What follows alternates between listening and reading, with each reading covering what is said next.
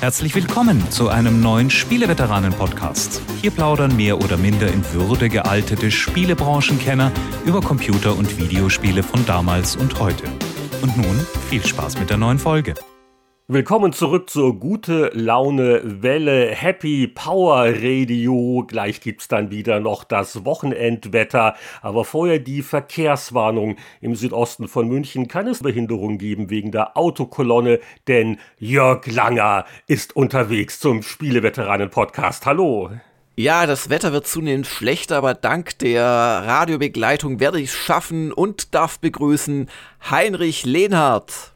Hallo, und ich dachte, wenn wir schon am 1. April aufnehmen, dann können wir ja so mal so tun, als wären wir ein Radiosender, oder? Und obwohl dann kommt die GEMA und ich muss meine Rocktasche wieder wegpacken, sozusagen. Dann äh, bleiben wir doch lieber beim üblichen Programm des Spieleveteranen-Podcasts. Und der tagt heute zum 210. Male. Und ähm, ich finde es ziemlich schlimm, wie die Zeit vergeht übrigens, weil 210 ist eine hohe Zahl, aber auch bei der Zeitreise, wir haben ja irgendwann mal angefangen, da war die äh, GameStar dann ganz neu und jetzt ist schon so fast Halbzeit meiner GameStar-Zeit erreicht, irgendwann im Spätsommer, glaube ich, diesen Jahres, wenn ich mich nicht verzählt habe. Ja, ja, was machen wir denn eigentlich, wenn uns dann die Hefte ausgehen? Gehen wir dann 100 Jahre zurück und berichten über, weiß ich nicht, oder... Nö, also irgendwann gehen wir 40 Jahre zurück, da kenne ich nichts. zurück in die Vergangenheit, die Flucht. Aber keine Sorge, noch haben wir genug Hefte, deswegen gibt es heute wieder eine klassische Zeitschriftenzeitreise. Was wurde vor 10, 20, 30 Jahren geschrieben und gespielt? Im zweiten Teil der Sendung blättern wir uns den Daumen wund sozusagen. Ja, und es wird eine schöne Folge heute, glaube ich, von den Themen her. Einiges äh, dabei, wo ich mich sehr gerne dran erinnere darf ich übrigens den Newsblog auch mit einer Zeitschriftenmeldung beginnen. Denn äh, wir alle haben dran gedacht, also ich nicht, also erst ein paar Tage später bin ich drüber gestolpert, nämlich just als ich recherchiert habe für diese Episode, was fiel mir da auf in der vor äh, rund 30 Jahren veröffentlichten Powerplay, da gab es eine ganzseitige Werbeanzeige für ein neues Magazin, das äh, nannte sich Video Games und da ist auch der Erstverkaufstag auf dem Werbemotiv abgedruckt und das war der 27. März 1991. Lang ist's her. Und da dachte ich mir erst, Mensch, hätte man da nicht jetzt eine Sondersendung planen sollen, bis ich dann auch gemerkt habe, oh, wir hatten vor zehn Jahren im Spieleveteranen-Podcast des 20. Geburtstags der Videogames schon gedacht. Also auch da kommt man in die Jahre, es wiederholt sich alles. Und ich weiß nicht, also je nach Interesse bei den Hörern, äh, es gibt ja noch den einen oder anderen auch Videogames-Veteranen, der in der damaligen Runde nicht dabei war. Das war, also damals war, also Boris war noch dabei, ähm, äh, Martin Gaksch, der selten mal in einem Podcast auftritt, der war äh, vertreten. Also schaut mal im Spieleveteran-Archiv nach. Und äh, ich weiß nicht, also wir, wir können auch gerne mal wieder, wieder eine Runde machen. So alle zehn Jahre kann man schon mal an so ein Heft gedenken, oder? Ja, und wie gesagt, also wenn, wenn es den Zuhörern nur ein bisschen so geht wie mir, dann verkraftet das Hirn eh nicht mehr diese ganzen vielen Informationen und die älteren Informationen, die geraten dann sehr leicht äh, in die Abstellkammer und ein Vergangenheitsbezug hat auch die nächste Meldung. Und ich weiß, dass gerade Jörg da schon die Tage zählt, denn am 10. Juni diesen Jahres erscheint ein neuer Fußballmanager mit dem schönen Namen We Are Football. Und das Besondere daran ist, dass da ein Entwicklungsteam rund um Gerald Köhler dran sitzt. Und das ist also der Anstoß Köhler, sage ich jetzt mal der ja dann äh, mit seinen Jungs auch jahrelang später für EA die Fußballmanager gemacht hat. Also der kommt jetzt wieder. Und es äh, gibt auch eine sogenannte Bundesliga-Edition, die ist geplant. Und so auf den Screenshots, das waren schon wieder erkennbare Spielernamen. Ich habe auch äh, Zweitliga-Vereinswappen da schon identifiziert. Und was ich daran interessant finde, ist, es soll ein äh, gehaltvolles Spiel sein, aber es wird betont in der Pressemitteilung, der Einstieg und der allgemeine Zeitaufwand, die sollen nicht gar so brutal sein. Also äh, man soll an einem Abend so eine Saison durchgespielt kriegen, äh, rund zwei Stunden. Und äh, generell habe ich das Gefühl, dass sie ein bisschen darauf setzen, dass äh, der Marktführer, der von Sega veröffentlichte Football Manager, äh, dass der halt dermaßen komplex und äh, vielleicht auch ein bisschen trocken geworden ist, dass die Leute eine Alternative nicht verschmähen würden. Und da wäre ich nämlich voll die Zielgruppe, weil ich lese immer wieder auch über diesen Football Manager äh, jedes Jahr und der ist sogar auf Game Pass dabei. Aber also das klingt mir zu sehr nach Arbeit. Du, wir, wir testen den alle zwei Jahre und du hast nicht untertrieben. Das ist wirklich furchtbar komplex. Und äh, derjenige, der das für uns testet, Tom Schmitz, der macht das also, ja, weil er da auch privat fasziniert ist einfach. Und wenn du dann Tests kriegst, wo drin stehen, steht, ja, ich entschuldige mich, dass ich nur 20 Stunden spielen konnte bislang und nur an der Oberfläche kratzen, dann weißt du, ja, ähm, sofern du noch andere Interessen im Leben hast, ist vielleicht Segas Football Manager nicht das Richtige für dich. Also auf jeden Fall das äh, neue Studio vom äh, Gerald Köhler, das nennt sich Winning Streak. Veröffentlicht wird das Spiel von THQ Nordic äh, am 10. Juni. Ich werde das aufmerksam im Auge behalten und äh, vielleicht machen wir das sogar mal als größeres Thema. Muss ich nur noch mit dem Kollegen Langer verhandeln und dem vielleicht so, so einen Einführungskurs geben. Was ist ein Fußball? Äh, was passiert, wenn der Ball über die Torlinie rollt? Oder starke Worte. Ich möchte behaupten, dass meine aktive irgendwo gegen Kickzeit vermutlich weniger lange her ist als deine, lieber Heinrich. okay, ja, sehr gut. Was haben wir denn außerhalb des Sportressorts noch bemerkt? Ja, wir sehen mal wieder, dass äh, die, die Profession des Spielejournalisten offensichtlich nicht die bestbezahlteste ist auf der Welt. Sag bloß. Denn, denn es gab jetzt eine äh, Meldung aus Japan, die auch wirklich äh, rumging. Also, ich glaube, Kotaku äh, Japan hatte die gebracht. Und ähm, da hat ein Redakteur, der jetzt mittlerweile entlassen worden ist, der Famitsu, also des zumindest in Japan ruhmreichsten, größten, wichtigsten, ältesten Videospielemagazins, der ist tatsächlich verhaftet worden.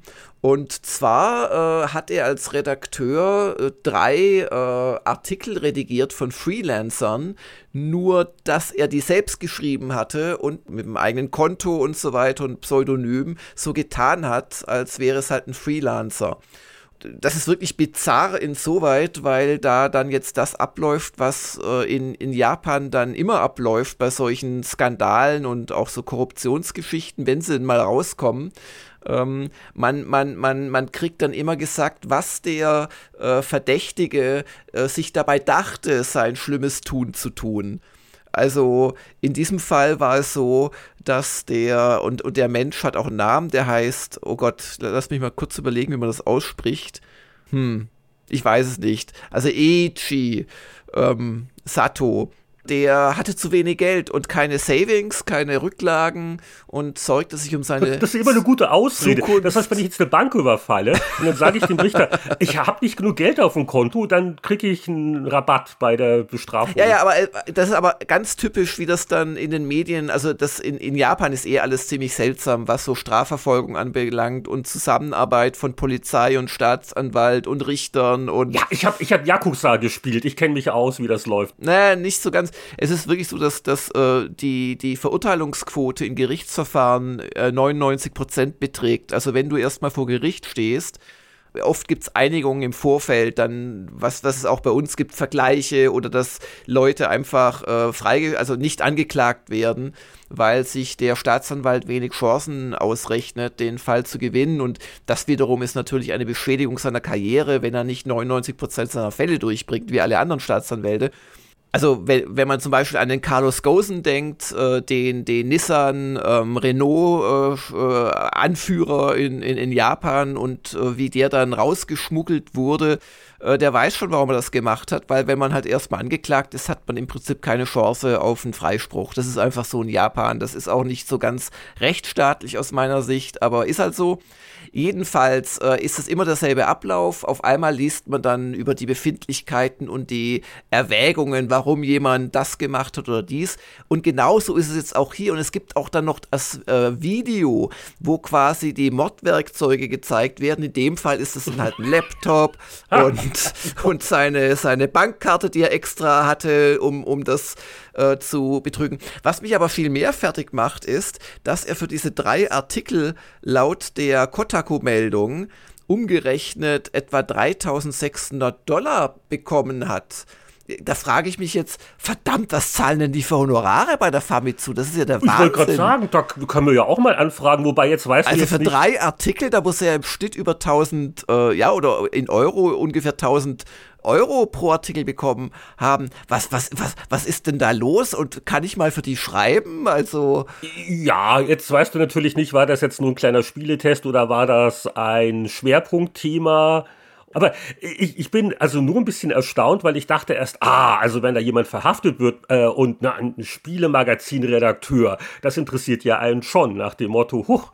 Und ich dachte nämlich erst, der hat ja andere Leute betrogen, dass er quasi eingesandte Artikel genommen hat, hat seinen Namen drunter getan und einkassiert. Und die anderen sind geprellt worden, aber das war's ja gar nicht. Der, der hat die ja schon selbst geschrieben. Naja, aber er hat seinen Verlag be beschissen halt. Also, also sein eigenes Verbrechen war, dass er, um seinen Festgehalt wohl aufzubessern, halt äh, quasi das Nebentätige. Das ist natürlich nicht korrekt, aber dass man deswegen so dermaßen mit allen Schikanen. Ja, dass man gleich verhaftet wird, ist natürlich schon, aber wie gesagt, äh, Japan, also ich, ich bin ja der große Japan-Fan von uns beiden.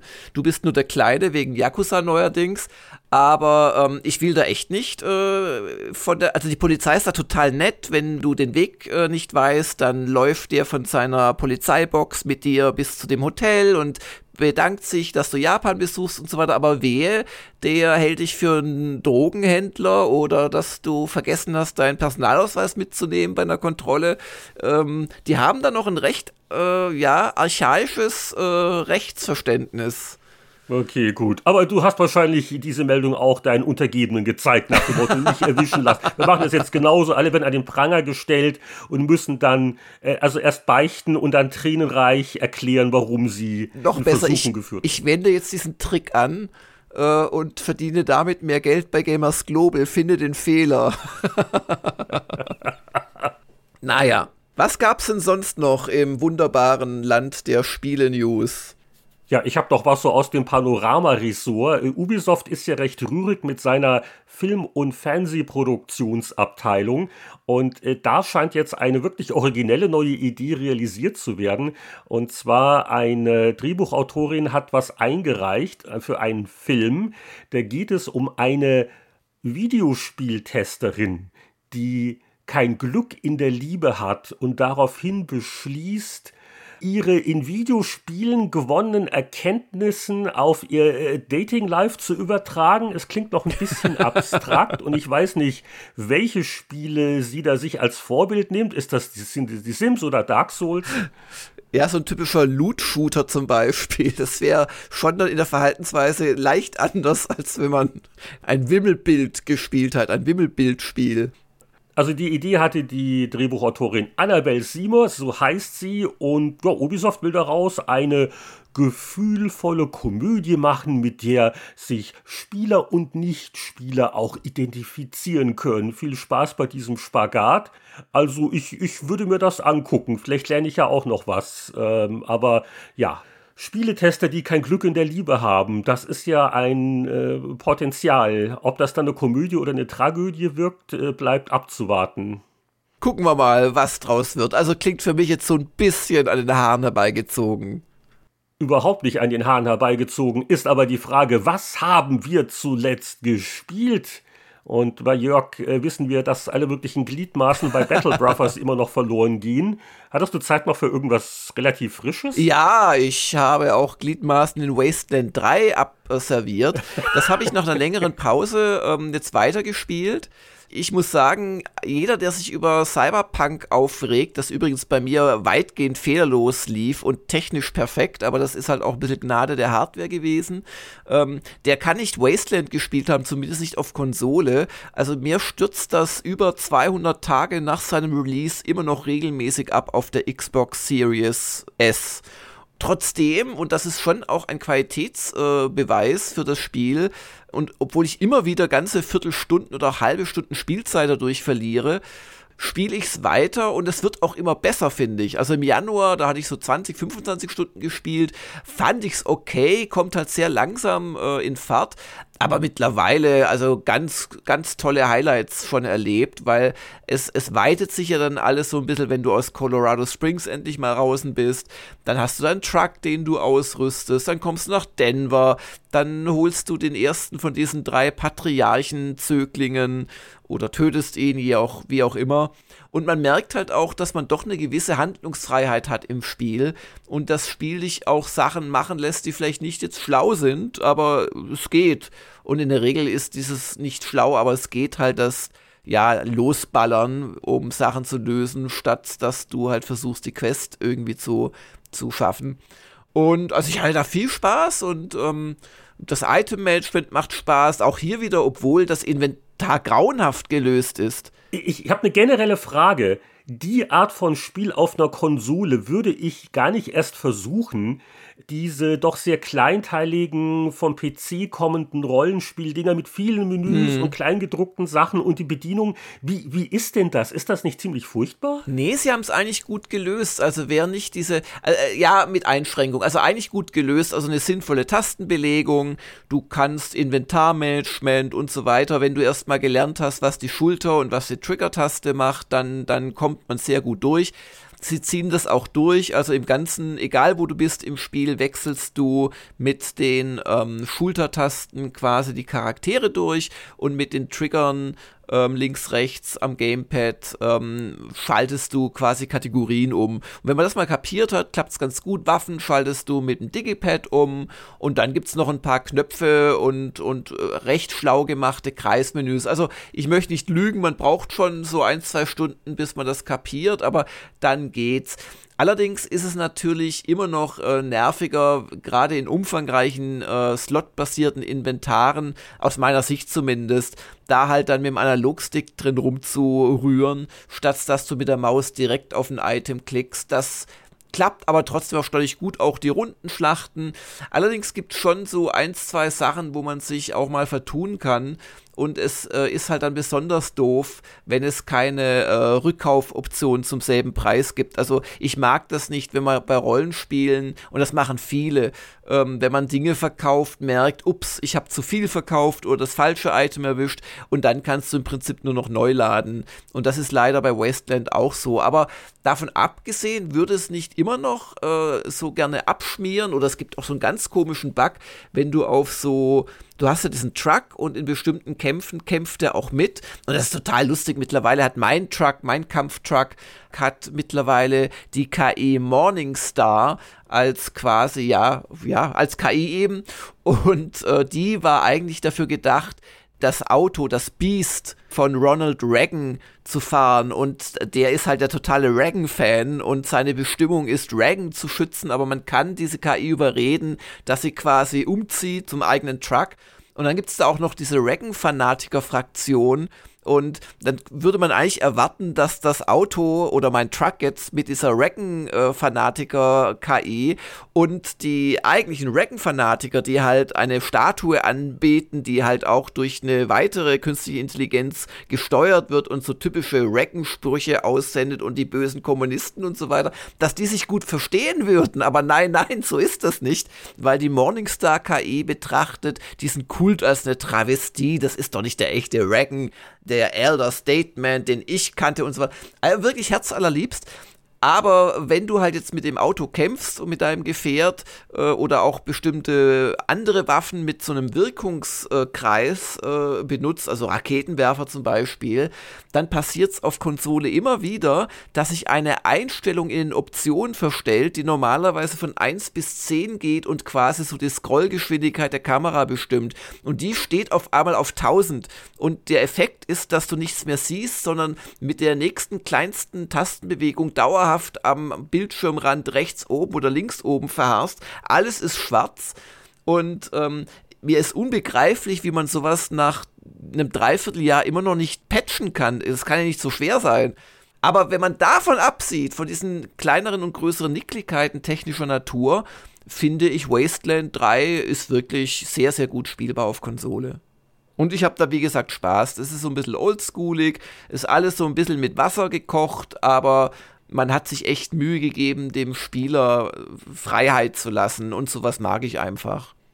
Ja, also Jörg, du spielst abends zur Entspannung deine wüsten Endzeit-Szenarien. Ich habe mich inspirieren lassen von einer Nominierung bei den äh, deutschen Computerspielpreisen. Da hatten wir letzte Woche ja in den News drüber geplaudert und das ist vielleicht auch ein Anlass, um unauffällig darauf hinzuweisen, dass es den Spieleveteranen-Podcast eigentlich wöchentlich gibt für unsere Patreon-Unterstützer. Die halten den Laden am Laufen, deswegen kriegen die die doppelte Menge an Podcasts in den Feed geballert. Wen's interessiert, da gucke mal nach patreon.com slash Spieleveteranen. Da haben wir erwähnt Dorfromantik und haben uns gut amüsiert. Nein, du hast nicht Dorfromantik gekauft. Echt? Über diesen ja, wir hatten auch großen Spaß mit dem Titel. Und ich meinte ja noch, ah, ich habe da sogar drüber gelesen und hm, hm, hm, natürlich habe ich mir das gekauft. ich konnte ja gar nicht anders. Äh, der Preis ist auch sehr moderat, ich glaube 9 Euro, sowas in der Richtung. Und ich fand das von der Idee auch ganz sympathisch und habe es jetzt ein bisschen ausprobiert. Und zwar legt man bei diesem Spiel sechseckige Geländeteile ab. So wie so ein Puzzle, das man sich so aufbaut. Und du musst auch darauf achten, dass die zusammenpassen. Also wenn ich eine Marke habe mit einer Bahnlinie drauf, dann muss die anschließen an ein anderes Bahnlinienfeld. Und so gibt es halt diese ganzen Geländetypen. Was als nächstes äh, Kärtchen kommt, ist zufällig. Und äh, indem du kleine Aufgaben erfüllst, kriegst du dann mehr von diesen Sechseck-Geländefeldern und du spielst halt so lange es geht und äh, machst da deinen Highscore. Durch die Zufälligkeit, ja, äh, kann es halt auch mal doof laufen, aber dafür ist halt kein Spiel wie das andere. Und was halt ganz faszinierend ist dabei, ist, dass man quasi seine Spielwelt so immer weiter ausbaut. Weil wenn du an die Ränder ein neues Sechseck setzt, dann, dann tauchen halt neue leere Nachbarfelder auf. Und so äh, ja, wie gesagt, hofft man ein bisschen auch auf das Glück, aber entwickelt auch so Strategien, was man wie am besten wo nebeneinander baut. Dann gibt es wieder Boni, wenn möglichst viele gleichartige Feldtypen sich berühren. Ist von der Bedienung her sehr schön und einfach gemacht. Also man kann mit dem Mausrädchen sein Sechseck drehen, bevor man das dann wegklickt, ablegt und ja, also ich, ich spiele das so und dachte mir noch, also wirklich eine perfekte Nominierung, gerade für diese Kategorie. Es ist ein deutsches Entwickler. Ich glaube, das sind auch ein paar Studenten, so mit Förderung von Berlin-Brandenburg. Also viel deutscher geht's nicht. Und dann ist es auch wirklich, ich glaube, in der Familienkategorie super aufgehoben. Also friedlicher geht's nicht. Es hat so wirklich so ein Brettspiel-Charme auch. Äh, aber man, man, man schläft gleich dabei ein. ich bin noch wach. Weil äh, es ist also dermaßen unaufgeregt und entspannt und also, also mich hat es nicht wirklich äh, begeistert. Es ist so, ich glaube, es ist auch noch Early Access, also ich will jetzt hier nicht zu streng auch sein. So, so hoher 60er, so mit Sympathiebonus.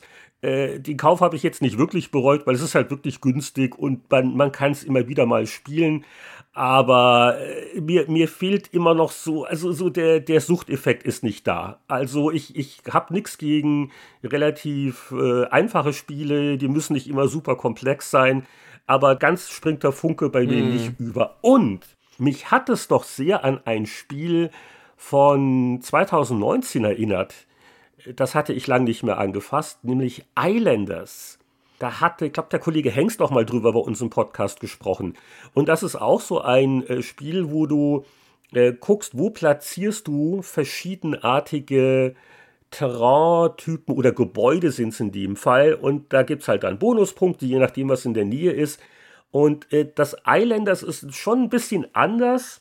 Aber was meinen Islanders auch äh, dann wieder gefällt, man geht dann auch weiter zur, zur nächsten Insel sucht sich aus, äh, welche von zwei Teilarten man als nächstes im Paket kriegen will. Also die Spiele sind so ein bisschen vielleicht verwandt, spielen sich aber dann doch wieder anders. aber ich, ich weiß nicht, ob ich wirklich ein Fan dieses Ruhigstell-Strategie-Genres werde. Also die, die Sachen sind mir einfach schon wieder zu entspannt. Aber wenn das jetzt für jemanden sympathisch klang, wie gesagt, also die, die paar Euro äh, deutsche Nachwuchsentwickler unterstützen und allein der Name Dorfromantik, der ist es ja schon wert, dass man es kauft, obwohl, also, also Dorfmattigkeit oder Müdigkeit hätte man es auch nennen können, aber es ist nicht unsympathisch. Wir haben noch eine Pflicht zu erfüllen, eine schöne Pflicht, bevor wir zum Blättern kommen. Die Frage zum Tage. Und da wird es ja langsam ein bisschen knapp. Also so viele liegen auch gar nicht mehr rum, ne? Deswegen irgendwann wird mal wieder ein Aufruf kommen. Unauffällige Vorwarnung. Und der nächste Fragenaufruf, ich sag mal irgendwann im April, den werden wir auch sowohl auf Patreon als auch auf Spieleveteranen.de platzieren, damit also die gesamte Bevölkerung mitfragen kann. Aber zur heutigen Restfrage. Die Frage kommt heute von Baris Selçuk. Ich hoffe, ich habe es richtig ausgesprochen. Hallo, liebe Spieleveteranen. Welche Person der Spielebranche würdet ihr gerne einmal interviewen und welche Frage würdet ihr auf jeden Fall stellen wollen? Also es hängt immer so ein bisschen davon ab, wann man sich diese Frage stellt. Und ich glaube, es kann auch jemand sein, den ich schon mal interviewt hatte, oder? Aber auch wenn schon ein paar Jahre her ja, ist. Ja, ja, ja. Und so eine der mysteriösesten Personen ist ja für mich also der, der Gabe Newell von Valve. Und also gerade mit, mit den wilden Sachen, die sie in den letzten Jahren gemacht haben, also, also mich würde wirklich mal interessieren nach dem Motto, was, was will er eigentlich? Also Valve ist ja diese interessante Firma, die eben nicht von irgendwelchen Aktionären darum gescheucht wird. Und äh, also mich würde natürlich interessieren, auch diese finanziellen Verhältnisse, da kriege ich keine Antwort drauf. Aber so diese ganzen irrwitzigen Abenteuer mit eigener Hardware und, und VR und mich würde schon interessieren, wie, wie das so läuft nach dem Motto, also wacht er da morgens auf und hat eine Eingebung und dann wird das so in die Teams weitergetragen oder welche, welche Agenda oder, oder gibt es keine? Also ich glaube, da war ich in den wenigen früheren Interviewgelegenheiten äh, sicher zu oberflächlich. Da ging es natürlich auch in der Regel dann um irgendwelche Produkte und der Auftraggeber wollte halt irgendwie Informationen zu einer bestimmten Spielserie haben. Aber so auf der Ebene, so wo man sagt, du, also ich traue mich jetzt mal jeden Blödsinn zu fragen, ähm, so mal entspannt mit, mit Gabe, äh, sicher eine der interessantesten Persönlichkeiten, die wir haben. Und, und er, er ist auch, äh, er hat auch so viele Interessen, ähm, also vor einigen Jahren schon, habe auch da ein bisschen drüber geplaudert und wie, er so halt tickt, das ist, äh, hat schon was drauf. Ja, also ja. den, den würde ich jetzt mal aufrufen. Also bei mir ist es so, dass ich durch meine langjährige Tätigkeit doch die allermeisten Leute, die ich interviewen wollte, mindestens einmal interviewen konnte. Allerdings nicht solche ganz alten Haudegen, so aus den ja, späten 70ern bis Mitte 80ern, Ende 80ern, die dann in den 90ern, als ich erst angefangen habe, dann auch oft gar nicht mehr äh, gewirkt haben. Insoweit ist es jetzt weniger so nach, nach eigener Lust, sondern ähnlich wie bei Heinrich auch äh, jemanden, den ich schon x-mal gesprochen habe, mal eine Frage stellen, die halt wirklich vielleicht dann auch mit einer ehrlichen Antwort und so. Weißt du, wenn jemand so vielleicht gerade in Rente gegangen ist und jetzt macht es keine Rolle mehr und es kann halt nicht mal vom Leder ziehen. Und da würde ich mir Chris Roberts aussuchen und ich würde Chris Roberts äh, fragen, Hand aufs Herz, du bist jetzt 67 und äh, Star Citizen ist immer noch nicht erschienen. und genau. Wir reden von der Zukunft jetzt. Nicht, dass es Missverständnisse gibt. Und ähm, jetzt sag doch mal ehrlich, hattest du je vor, das rauszubringen?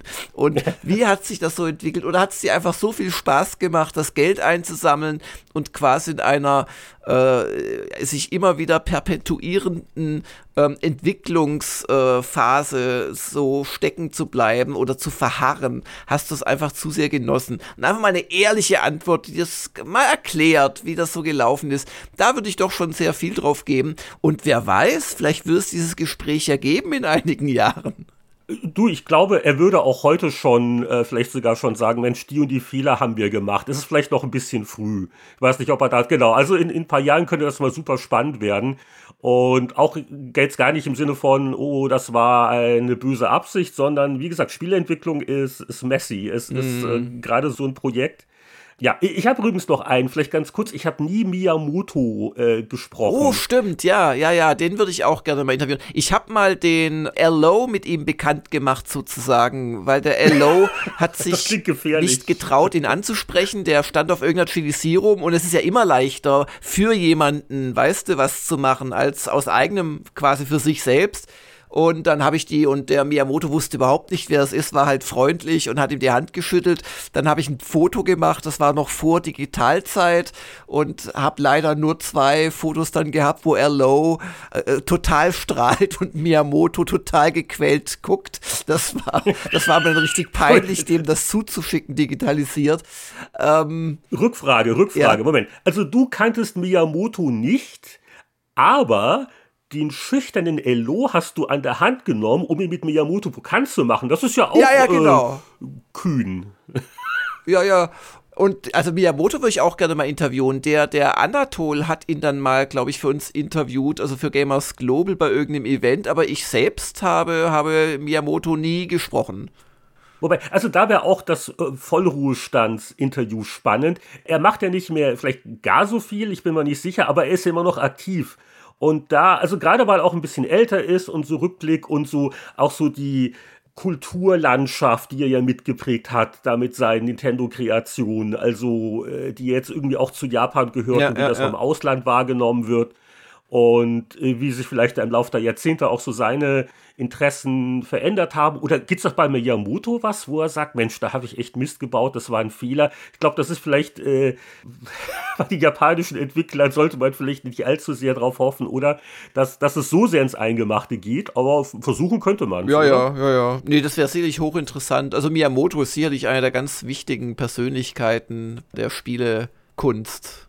Oh, aber am, am, besten ist es, wenn das Interview äh, dann Jörg macht, der dann mit seinen Japanischkenntnissen angeben will und nach dem ersten Satz gleich verhaftet wird, weil er was falsch ausgesprochen hat. Genau. Ja. ja, aber wir können mal gucken, ob einer der alten Heroen indirekt vielleicht auftaucht in der Zeitreise heute.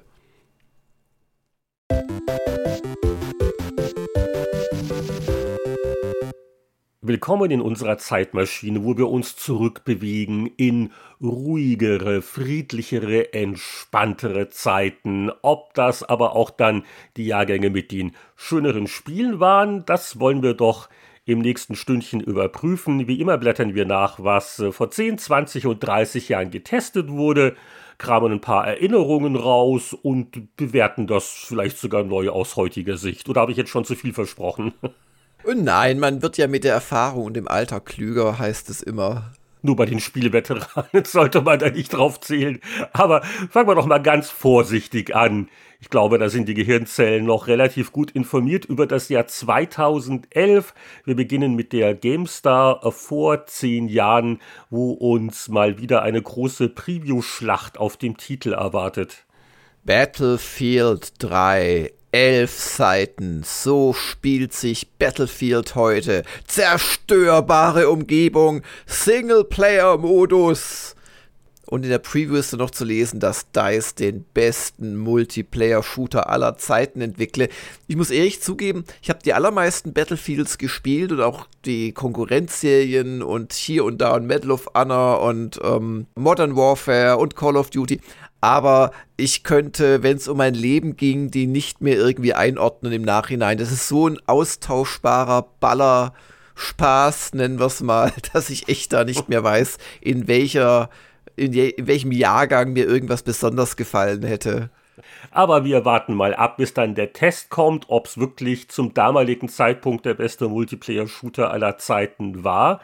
Wir wollen uns ja bei der Zeitreise auf die Testwertungen etwas konzentrieren und registrieren auch mal sonstige interessante, amüsante Artikel, äh, zum Beispiel in dieser GameStar-Ausgabe die Resultate der Leserwahl.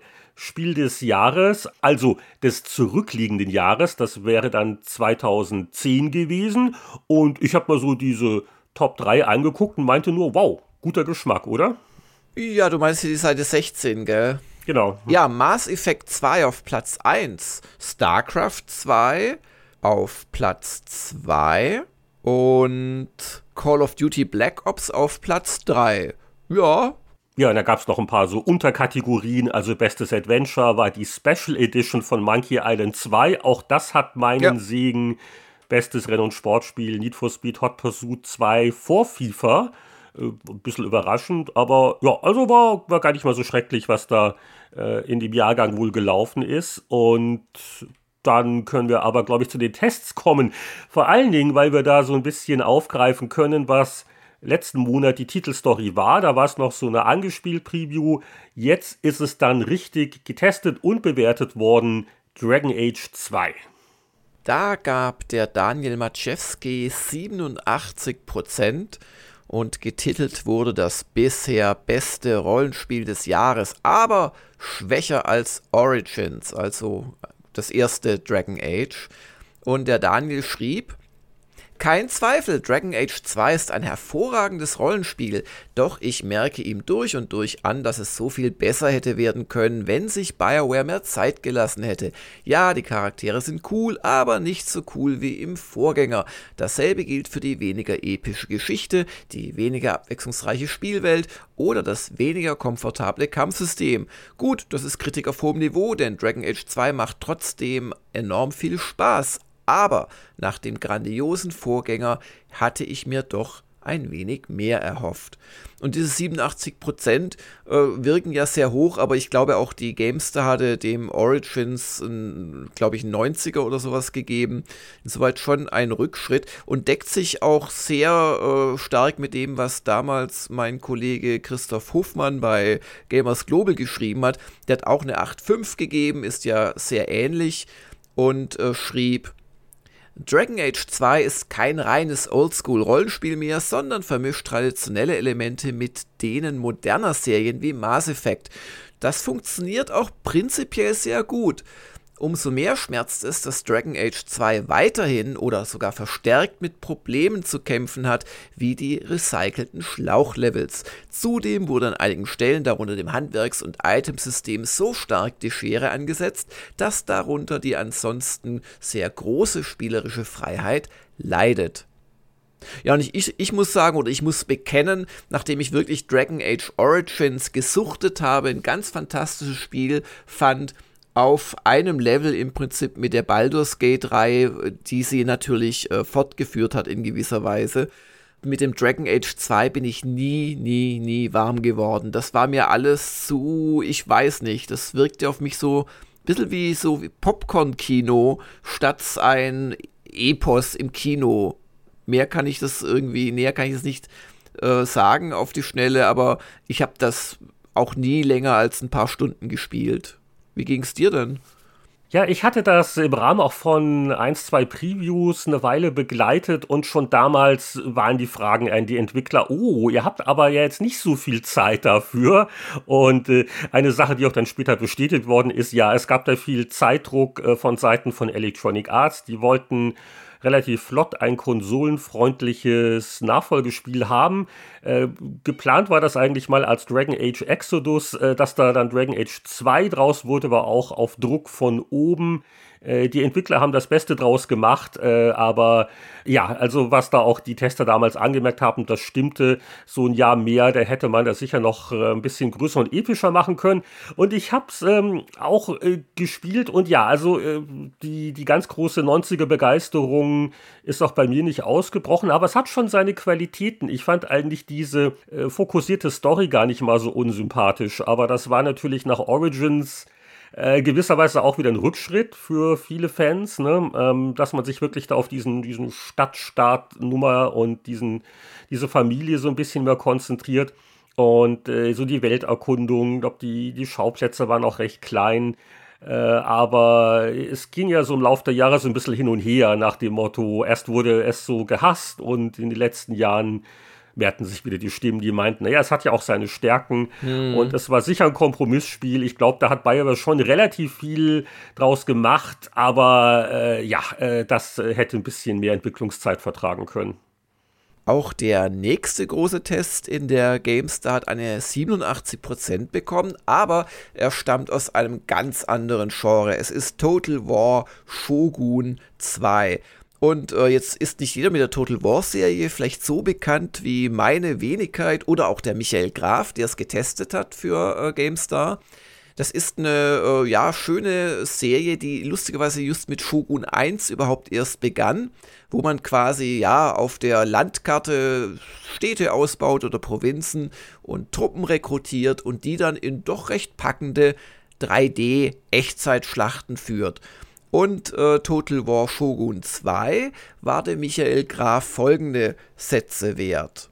Motivation schlägt Blödheit. Creative Assembly hat seine Traditionsserie sinnvoll entschlackt. Nun kann ich mich wieder auf die drei Herrscherpflichten konzentrieren. Kämpfen, regieren und herzerfluchen über die KI nämlich, die mir den Gedanken aufdrängt, bei den alten Japanern handelt es sich um Klone von Wigald Boning und Olli Dittrich. Und er meint damit deren Rolle in Die Doofen. Denn obwohl die Gegner ab und zu Geistesschärfe beweisen, hätte ich mir endlich mal größere Fortschritte gewünscht was nichts daran ändert, dass Shogun 2 neben der hervorragenden Präsentation auch den nur noch eine Schlacht Motivationsmotor erbt, der die Total War Serie auszeichnet. Ist das bis heute das äh, jüngste Shogun oder wurde das nochmal weiter fortgesetzt? Ich habe da den Überblick verloren. Nee, nee, es ist das jüngste Shogun. Es gab dann zwei DLC-Add-ons, wobei das eine war ein DLC Rise of the Samurai. Den fand ich ziemlich gut. Das war so ein 5-Euro-DLC, aber im Prinzip, ja, also selbe Engine natürlich ein neues Spiel. Und dann gab es noch so ein Standalone-Add-on zum Mid-Price. Das hieß dann, glaube ich, End of the Samurai. Also ganz ähnlich, aber da wurden dann so Kanonenschiffe eingeführt und so westliche Waffen kamen ganz stark rüber. Und da kann ich mich noch erinnern, dass sie auch da mit der KI immer noch nicht zurechtkam. Wobei man musste immer ein bisschen bei äh, Total War differenzieren. Also die strategische KI ist meistens gar nicht schlecht, aber in der eigentlichen Schlacht, da hapert es dann oft. Ja, das habe ich auch ein bisschen, weil ich habe den Test für Gamers Global gemacht, geschrieben. Ich habe eine 9.0 gegeben. Ich meinte dann unter anderem, wenn ihr Globalstrategie mögt, kauft euch dieses Spiel. Ihr habt viel zu tun, ihr habt Erfolgserlebnisse, ihr könnt für viele Stunden versinken und werdet an vielen Stellen kleine Details finden, seien es optische oder historische oder auch nur schöne Regelmechanismen. Wer die auf dem Schlachtfeld nur mäßige KI gar nicht erträgt, der möge eben die Drop-in-Battles aktivieren, vorausgesetzt, es findet sich in diesem Moment ein Spieler, übernimmt der die Rolle eures Computergegners. Das war mir gar nicht mehr bewusst Aha, gewesen. Also Drop-in-Battles ist wirklich zu sagen, äh, hier. Ja, ja, da, da hat man offensichtlich Mensch echt viel. Mal, ich habe das nie gemacht. Ich, ja, äh, beim Testen gab es noch keine Spieler außer andere Journalisten. Ich glaube, da gab es die Funktion auch nur äh, im Menü. Aber ähm, das ist natürlich schon auch irgendwie frech, wenn man irgendwann sagt, äh, ja, wir kriegen keine KI hin, soll es halt ein Spieler richten. Aber naja. Aber, aber wenn ich hier sozusagen weiter blättere in unserem Gamers Global Spickzettel, da lese ich ja einen bekannten Namen, auch bei einem Strategiespiel, beziehungsweise bei so einem Strategie-Rollenspiel. Äh, Und zwar sehe ich da Tactics Ogre Let Us Cling Together für PSP, getestet von Heinrich Lehnhardt. Und dem hat es sogar gefallen, diesem Heinrich Lehnhardt. ja.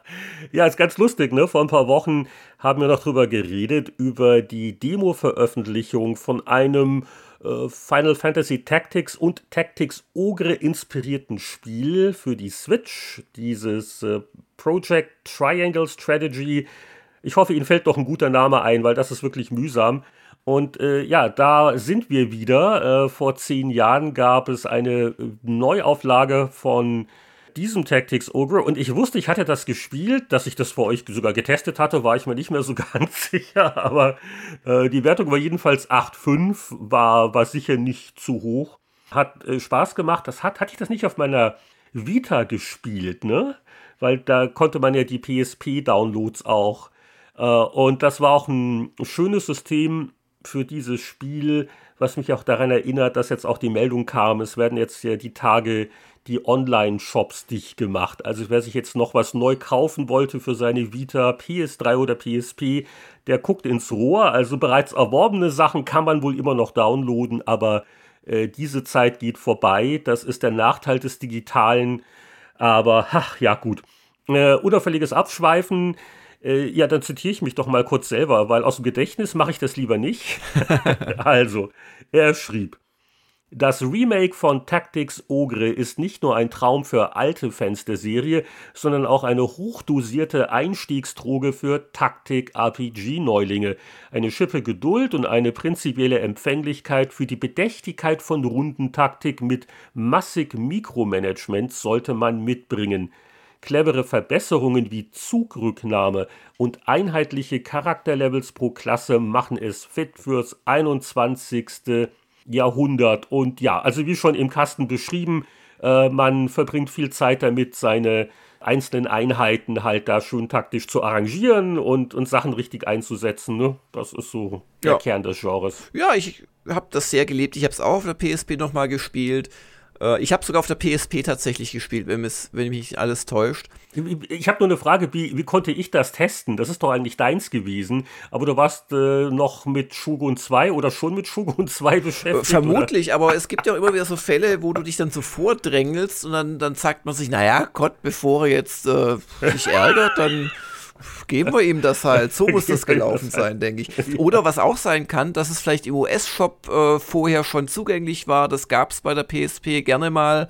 Oder das, was gar nicht äh, in, in Europa erschien. Irgendeinen Grund wird es schon gegeben haben. Ja, und vielleicht noch als Rausschmeiß aus dem Jahr 2011, wo es ja bislang nur hohe Wertungen gehagelt hat, äh, lassen wir doch noch die Petra Schmitz zu Wort kommen. Die durfte nämlich Breach testen und war jetzt nicht ganz begeistert, vergab 55 Prozent und schrieb, wenn man das A im Titel des Multiplayer-Shooters weglässt, dann ergibt sich der Name, den das Spiel eigentlich tragen sollte. Ich wiederhole den Namen nochmal, Breach.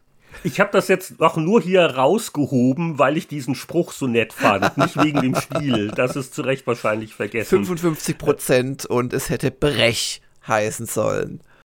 Ja, nee, ansonsten der restliche Testteil. Äh, mir ist noch aufgefallen, weil ich es auch völlig vergessen hatte. Es gab mal DC Universe Online, äh, MMO, äh, ja. ja 76 Prozent. Michael Obermeier hier nur ein Satz.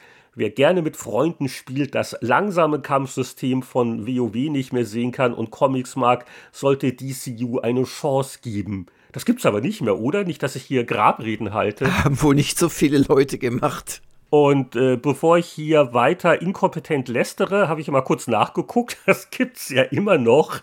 Ich gerade mal schnell bei Steam unauffällig nachgeschaut. DC Universe Online ist wohl äh, Free-to-Play seit einiger Zeit und es, es hält sich noch zehn Jahre später. Also haben doch genug Leute ihm eine Chance gegeben. Ich persönlich zwar nicht, aber man kann ja nicht alles retten. Wir drehen an der Kurbel, um weitere zehn Jahre zurückzureisen ins Jahr 2001. Das Jahr, in dem wir Kontakt aufnehmen und in diesem Fall mit dem endlich erschienenen Black and White. Nach all den Jahren wurde es getestet und bei der GameStar 4 2001 ist ein relativ schmächtiger, aber wütender, ja, nicht, nicht nur wütender, geifernd, zorniger Löwe auf dem Cover zu sehen ich muss so aus heutiger Sicht sagen, damals waren wir ganz begeistert, dass wir quasi leicht verschönte Spielgrafik auf dem Cover bringen konnten, dass die 3D-Grafik schon so weit war.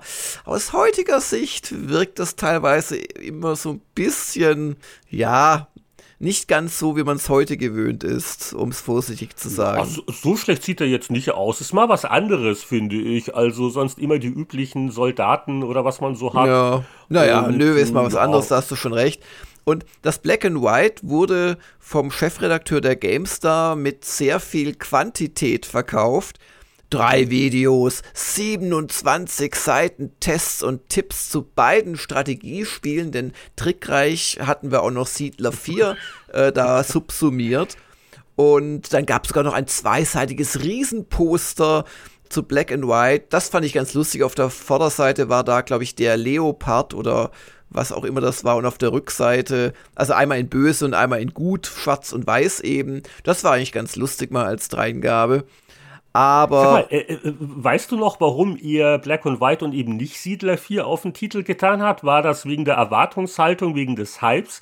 Oder gab es bei Siedler einfach nur untaugliche Knuffel-Artworks? Ja, ja. Black and White war ein unheimliches äh, Hype-Spiel und wir hatten es endlich getestet. Und das war auch, wie ich aus dem Editorial jetzt gerade selbst nochmal neu gelernt habe, das war auch wirklich eine ziemliche Tortur, das Ding zu testen, weil was uns da geschickt wurde, halt noch überhaupt nicht fertig war am Anfang und ähm, dann hast du ja immer so die Problematik, was machst du jetzt, sollst du es testen? Dann denkst du immer von den Mitbewerbern das Schlechteste, dass die diese völlig äh, buggy Version dann als Test nehmen, willst sich dagegen absichern und äh, ich schrieb dann im EDI, denn die zwei Wochen vor Heftschluss eingetroffene Version erwies sich als nicht testfähig. So verhungerte die Bevölkerung schneller, als man Nahrung sagen konnte.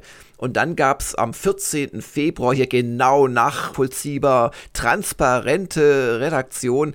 Am 14. Februar gab es nochmal eine Testversion äh, die hatte immer noch große Macken und da habe ich dann den äh, Mick den Molyneux anzurufen. Damals ging sowas noch, da hatte man quasi den direkten Draht und der hat ihm dann erzählt, ja, ja, deine Version ist noch total fehlerhaft, weil wir haben ja erst heute Abend Feature Lock und äh, übers Wochenende werde ich das Spiel dann ausbalancieren. Das mache ich immer so. Also wenn, wenn alle Features drin sind, dann balanciere ich das aus.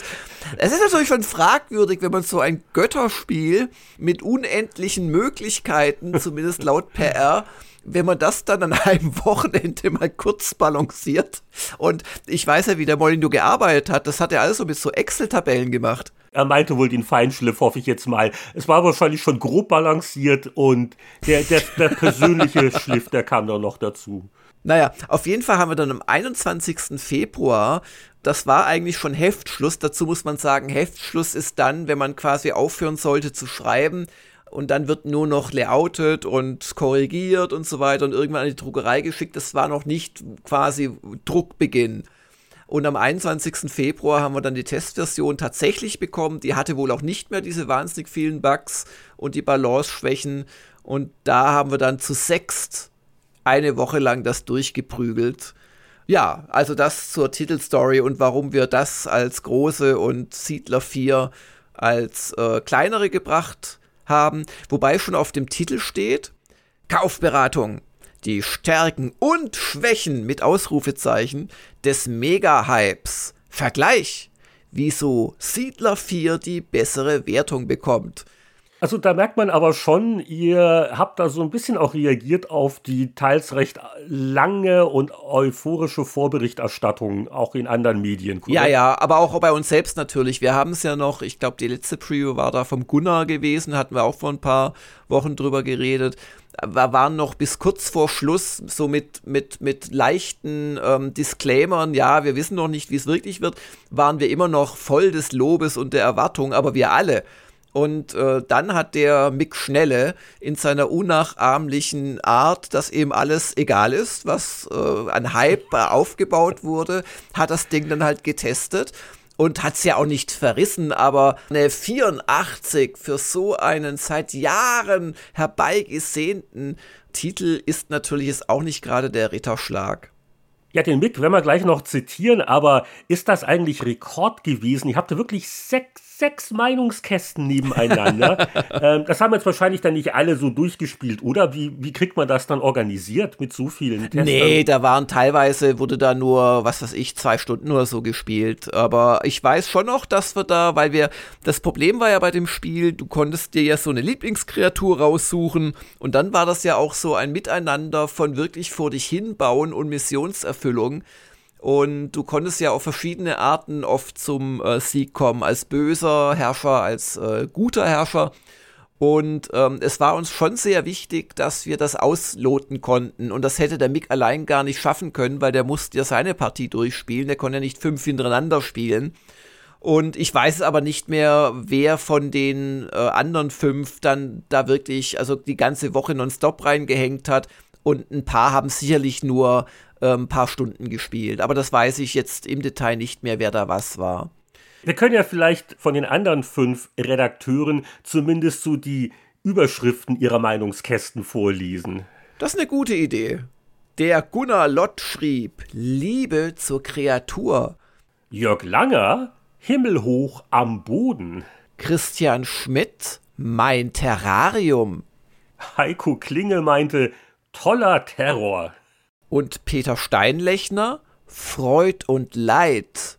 Aber was meinte der Haupttester? Mick Schnelle nannte das ein faszinierendes Experiment und schrieb weiter, auf den ersten Blick einfach wundervoll, schöne Grafik und schier unbegrenzte Interaktionsmöglichkeiten. Erste Wolken zogen bei den teils öden, teils nervigen Sondermissionen auf zielgerichteten Strategen wird die Steuerung zu indirekt sein. Wer aber Neuem aufgeschlossen ist und gehörige Portion Geduld aufbringt, findet eine hochinteressante Alternative zur herkömmlichen Aufbaustrategie. Das ist natürlich so ein gefährliches Wort zu sagen, ist es hochinteressant, deswegen muss es ja nicht wirklich toll sein. Ja, ja was habe ich denn noch im Kopf? Also die, das, das coole Feature war natürlich diese, diese Kreatur, die sich ja je nach deinen Taten dann auch geändert hat. Ne? Das war ja genau, bei Black Die wurde fett, genau, oder böse oder hat langsam wie ein, äh, eine Jesus-Karikatur gestrahlt von innen heraus. Das war so der Hauptgag und dass es da halt verschiedene Tierwesen gab. Und man hat aber bei Black and White das Gefühl, dass sie relativ spät dann sich erst damit beschäftigt haben, so was, was macht der Spieler aber dann so eigentlich genau sonst noch? Weil was ich noch weiß, wie ich doch ein bisschen perplex war, wie eben einige von diesen Aufgaben, das waren ja ziemlich 0815, so, so kleine Puzzle-Sachen halt. Ja, ne? ja. Das hat aber den Molyneux auch nie interessiert. Er wollte immer Welten schaffen und so Bau Kästen und Sandkästen, äh, wo man einfach drin rumspielen konnte. So stringente, storybasierte äh, Spiele waren eigentlich nie seins. Hier habe ich ja noch äh, Erläuterung übrigens gerade entdeckt in, na, wie heißt er, im Jörg Langer Meinungskasten. Über die Wertung haben wir zwar lange diskutiert, doch die 84 Prozent sind kein Kompromiss der Sorte, hätte mal ein 90er werden sollen. Den klaren 80er verdient sich Black and White für Grafik, Story und die Kreatur. Das ist nochmal ganz gut ja, zusammengefasst. Ja, ja. Und das darf man auch nicht vergessen natürlich. Vor 20 Jahren war das grafisch schon sehr beeindruckend. Ja, und was mir nochmal aufgefallen ist, auf der Seite 58 sieht man so mit ein paar Bildschirmfotos untereinander äh, diesen stufenlosen Zoom angedeutet, von ganz weit weg, wo man quasi die Weltkugel sieht, bis hin unten auf so äh, Gebäude und, und einzelne Einwohnerebene. Und das war genau das, was der Molyneux mir vor Beginn der E3 1998, als dann das Black and White überhaupt mal vorgestellt wurde, äh, ich weiß noch vor, vor Öffnung äh, der, der Messe am ersten Tag in seinem Kabuff gezeigt hat auf seinem Laptop. Das war genau diese Sache von ganz weit weg, ganz nah dran ranzuzoomen. Und das steckte auch noch drin als Fastenlos. Und das kann man heute wahrscheinlich weniger nachvollziehen, weil das ja Standard bei einer 3D-Engine auch wegzuzoomen. Aber damals war das alles sehr, sehr faszinierend. Ganz witziger Kasten übrigens Probleme im Spieldesign, wer es nachlesen will. So Mission ohne Kreatur. Kein Fehler, dafür extrem ärgerlich. Also schon recht äh, detailliert analysiert ja. worden. Aber ja, ein, ein Stück äh, Spielegeschichte als großer Klassiker ist es, glaube ich, nicht wirklich nee. hängen geblieben. Ja, aber wenn wir weiter blättern, kommen wir dann zu den Siedler 4 und die haben 88% bekommen.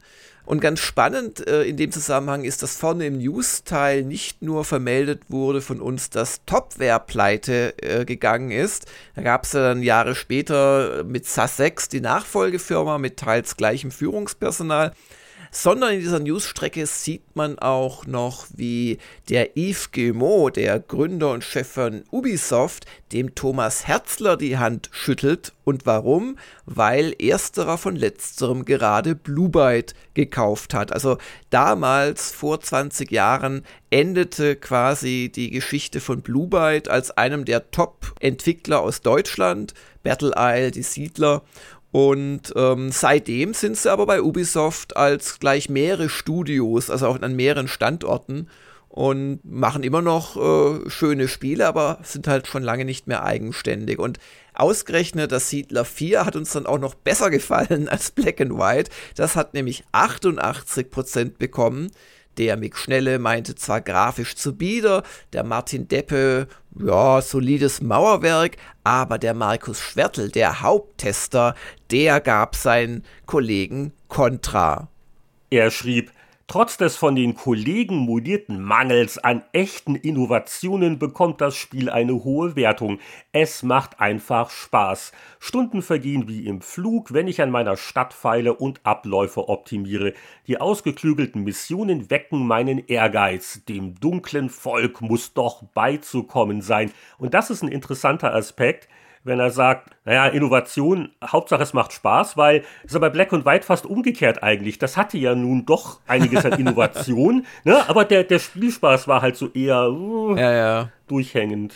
Ja, nee, am Ende muss es einfach funktionieren und da war Siedler 4 das bessere Spiel. Und es waren ja auch fieserweise gar nicht so verschiedene Spiele. Natürlich schon grafisch und wie du sie gespielt hast, aber letzten Endes waren beides Aufbauspiele und da hat sich einfach die Siedler 4 durchgesetzt. Ja, ja, und ihr habt da auch eine schöne Doppelseite, äh, hübsch layoutet auch, äh, so ein bisschen der Vergleich. Ach ja, genau, sogar die, die Dachzeile, da heißt es Innovation gegen Tradition, siehst du mal.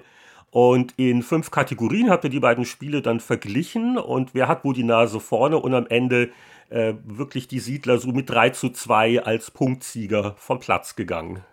Das waren ja jetzt echte Highlights, ne? Aber, ja. aber sonst ein paar äh, nette Spiele noch, war nicht die schlechteste Ausgabe. Du, du redest bestimmt von Lufthansa-Pilots. ich sehe zum Beispiel im Strategie ein Spiel, da erinnere ich mich noch an einen Entwicklerbesuch. Das fertige hatte ich, glaube ich, nicht wirklich gespielt, aber der, die, das war ein ganz sympathisches Interview damals. Star Trek Away Team.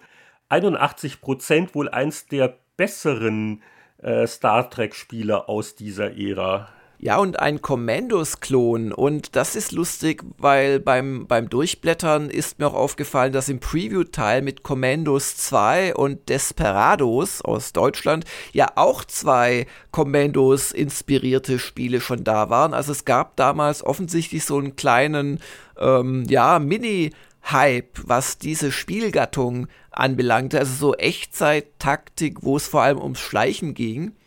Und das Star Trek Away Team ging auch in diese Richtung. Also man folgt einer Story und muss dann auf, auf verschiedenen Planeten halt so Missionen erfüllen in diesem typischen Schleich- und auch mal Schießstil. Und äh, der Markus Schwertl hat das mit 81% belohnt und schrieb, ein Commandos-Klon im Star Trek-Universum?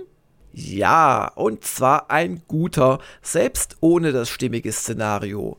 Auch nach dem zehnten Fehlschlag probiere ich eine Mission gerne nochmal, um endlich an die geheimen Dokumente der Verschwörer zu kommen. Leider macht die schlichte Präsentation viel von der Track-Atmosphäre wieder zunichte. Und das Entwicklerteam, das habe ich nochmal unauffällig nachgeschlagen, war übrigens Reflexive Entertainment in Kalifornien, die es äh, aber auch nicht mehr gibt, schon seit einiger Zeit. Was nicht. haben denn die sonst gemacht? Die sagen mir gar nichts. Ah, so, so viel Casual-Zeug, nichts Richtiges, ja. ja. War wohl alles nicht so erfolgreich, äh, wie man es sich gewünscht hätte. Ja. Ja, und ein echtes Highlight verbirgt sich noch in der Adventures und Rollenspiele-Rubrik. Wir haben nämlich Gothic getestet. Und um die Wertung, die ich jetzt gleich sage, richtig einschätzen zu können, muss man wissen, das war von einem kleinen deutschen Team. Das war keine bekannte Serie. Es gab keine Vorlage dafür. Der Name hatte mit dem Spiel praktisch nichts zu tun. ähm, die Steuerung war durchwachsen, also ein Action-Rollenspiel, wo man mit den Pfeiltasten das Inventar bedienen muss.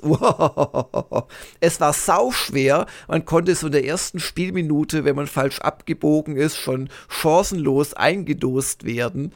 Und das alles muss man wissen, um zu würdigen. Peter Steinlechner hat Gothic 88% gegeben und er lobt. Gothic wirkt stellenweise einfach umwerfend glaubwürdig. Da macht es sogar Spaß, morgens mal ein halbes Stündchen auf dem Marktplatz zu stehen und den Leuten beim Aufwachen zuzugucken. Packende Kämpfe, intelligente Gegner und das sehr clever ausgetüftelte Rollenspielsystem motivieren ungemein. Nur die Handlung kommt arg langsam in Schwung Und er kritisiert halt, dass es nicht so die Schema F, ein Bösewicht, den du von Anfang an irgendwie kennst, äh, gibt, sondern es ging ja im Prinzip nur darum, dass du von dieser Bergwerksinsel wieder irgendwie fliehen kannst. Ja, und nach all den Previews war es nun soweit. Deswegen, also Gothic hatten wir immer wieder beim Blättern gefunden. Da war nun endlich der Test. Äh, ich glaube sogar die höchste Wertung in der Ausgabe, ne? Allen Blacks und Whites und Siedlern.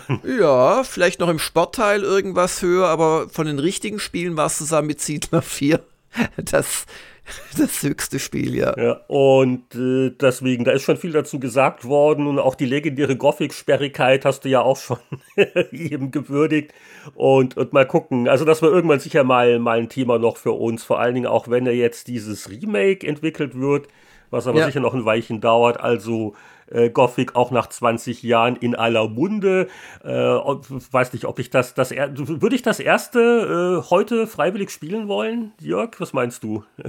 Ähm, Nach heutigen Maßstäben? Nein, aber wenn jetzt zum Beispiel einige Hörer sich das wünschen, dann gibt es ja auch, dass man seine Meinung ändert und die Freiwilligkeit. genau. Ja, weißt du? Es ist ja nicht alles Zwang oder freiwillig, es gibt ja auch noch so Zwischentöne. Ich habe ja noch eine Frage an die Hörer. Kennt das jemand? 86% für ein Spiel, das mir nun gar nichts sagt. Es heißt Severance, also wie das Severance Package. Ich, ich lese einfach mal hier die Petra Schmitz vor.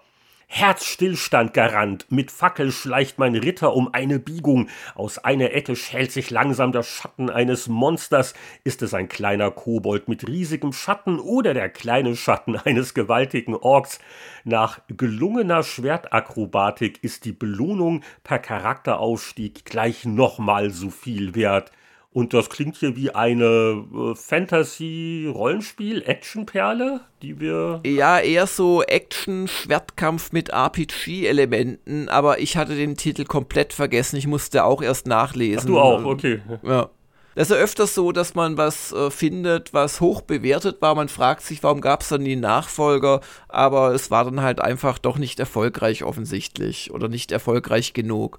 Also schreibt uns eine Postkarte, wenn ihr euch an Severance erinnern könnt. Wir strecken die Waffen und flüchten unauffällig ins Jahr 1991. Ja, und die Powerplay hat ein schönes Titelbild und setzt gleichzeitig die liebgewonnene Tradition fort, dass man sich immer erstmal fragt, zu welchem Thema gehört dieser Titel.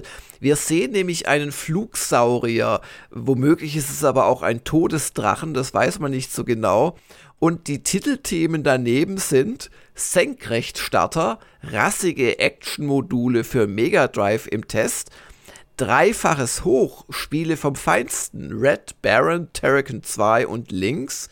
Es gibt aber auch noch die Frankfurter Rundschau, Bericht von der Automatenmesse, Highscore-Fieber oder soll der Flugsaurier das Thema Spielefreaks im Abseits zum Töten verführt?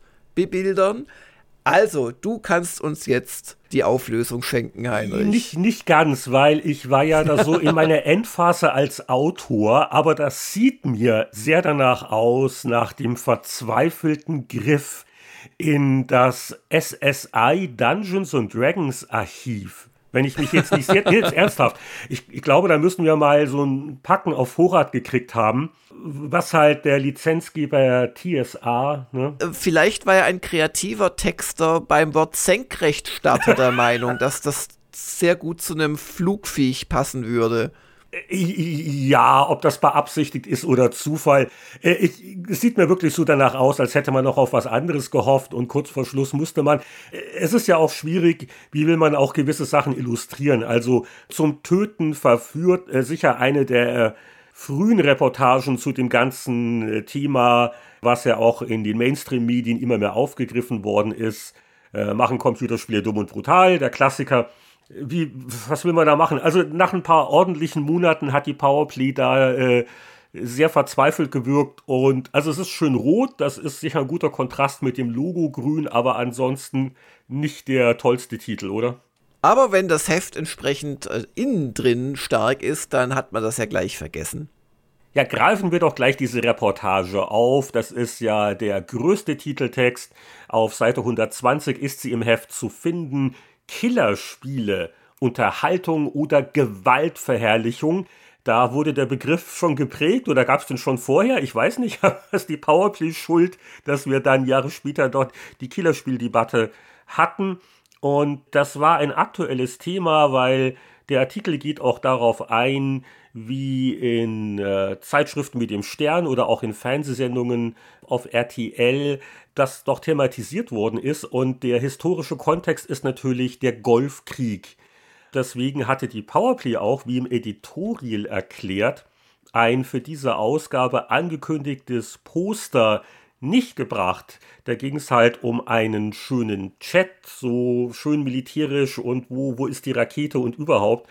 Ich habe die Sache nicht betreut organisatorisch. Ich, es riecht ein bisschen nach, als wäre das ein, was mit Microprose gewesen.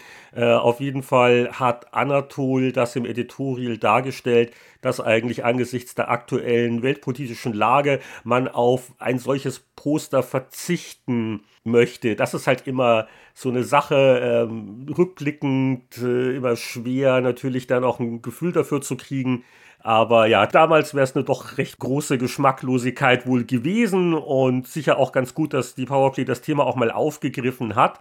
Und ähm, dann hat auch ein ganz witziges Interview da mit dem Bill Steely von Micropose, der sich auch mal so ein bisschen äußert und auch so äh, politische Ansichten so ein bisschen, wo er also voraussagt, dass der, der Gorbatschow, ja, ja, den finden alle ganz toll, aber der kriegt noch genug Probleme mit den Sachen, die er macht. Das ist so ein Stückchen Zeitgeschichte. Nö, ich kann das völlig nachvollziehen mit dem Poster. Das ist, ja. Bevor wir richtig in den Testteil gehen, der einige hochkarätige Titel enthält, ein kleiner Verweis auf Seite 16, da ist eher unauffällig der Nachfolger der allseits beliebten Operationssimulation Life and Death besprochen. Da hat sich der Anatol wieder den Alrik Rüter gekrallt, weil der ein durchaus spieleraffiner Mediziner, ein richtiger Arzt war. Und der durfte dann mal am PC in Gehirnen rumoperieren. Und äh, so das Fazit ist sinngemäß, äh, äh, naja, also äh, es ist eher medizinisches Lehrprogramm als reines Spiel. Äh, deswegen gab es auch keinen normalen Test mit einer Wertung. Dennoch wird der Unibesuch empfohlen, bevor man das in echt ausprobiert. Also ein Kritikpunkt des Arztes war auch, dass man in dem Spiel schon so ein bisschen, man wird zwar informiert, aber dann doch ein bisschen sehr viel Trial and Error hat und glücklicherweise in der Chirurgie ist das nicht ganz so äh, wild. Und äh, ja, Life and Death 2. Ja, um Leben und Tod ging es aber auch bei einem Actionspiel-Nachfolger. Ja, ich weiß nicht, Leben und Tod, es geht ja dann doch um Turrican 2. Und das ist ja ein im Setting harmloses Spiel. Ein Science-Fiction, Superhelden, Plattform-Shooter. Und der erschien wieder für Amiga und C64 in und, zwei und sogar ST, nicht zu vergessen, das war eine ST. echte Scrollleistung. Und, und, sag mal, hast du dich auch gewundert beim Blättern schon wieder Turrican? Aber äh, ja, wir, wir hatten ja letztes Jahr auch erst den 30. Geburtstag von Turrican gefeiert mit einer Factor 5 Runde hier bei uns im Spieleveteranen-Podcast. Aber der Nachfolger, der kam wirklich sehr flott, ne? Das war unter ein Jahr und dann war es schon der da. Der kam ein Jahr später, genau, ja, ja. Beide Versionen waren gut. C64 hat äh, von Powerplay 81% bekommen, die Amiga-Fassung sogar 85%.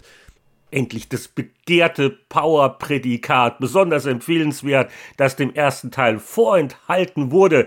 Aber jetzt war es endlich soweit, das Leben macht wieder Sinn. Und der Winnie Foster war voll des Lobes. Er schrieb, obwohl das Gros der Spielelemente und Situationen nahezu unverändert vom Vorgänger übernommen wurde, ist Turrican 2 definitiv noch besser als der erste Teil.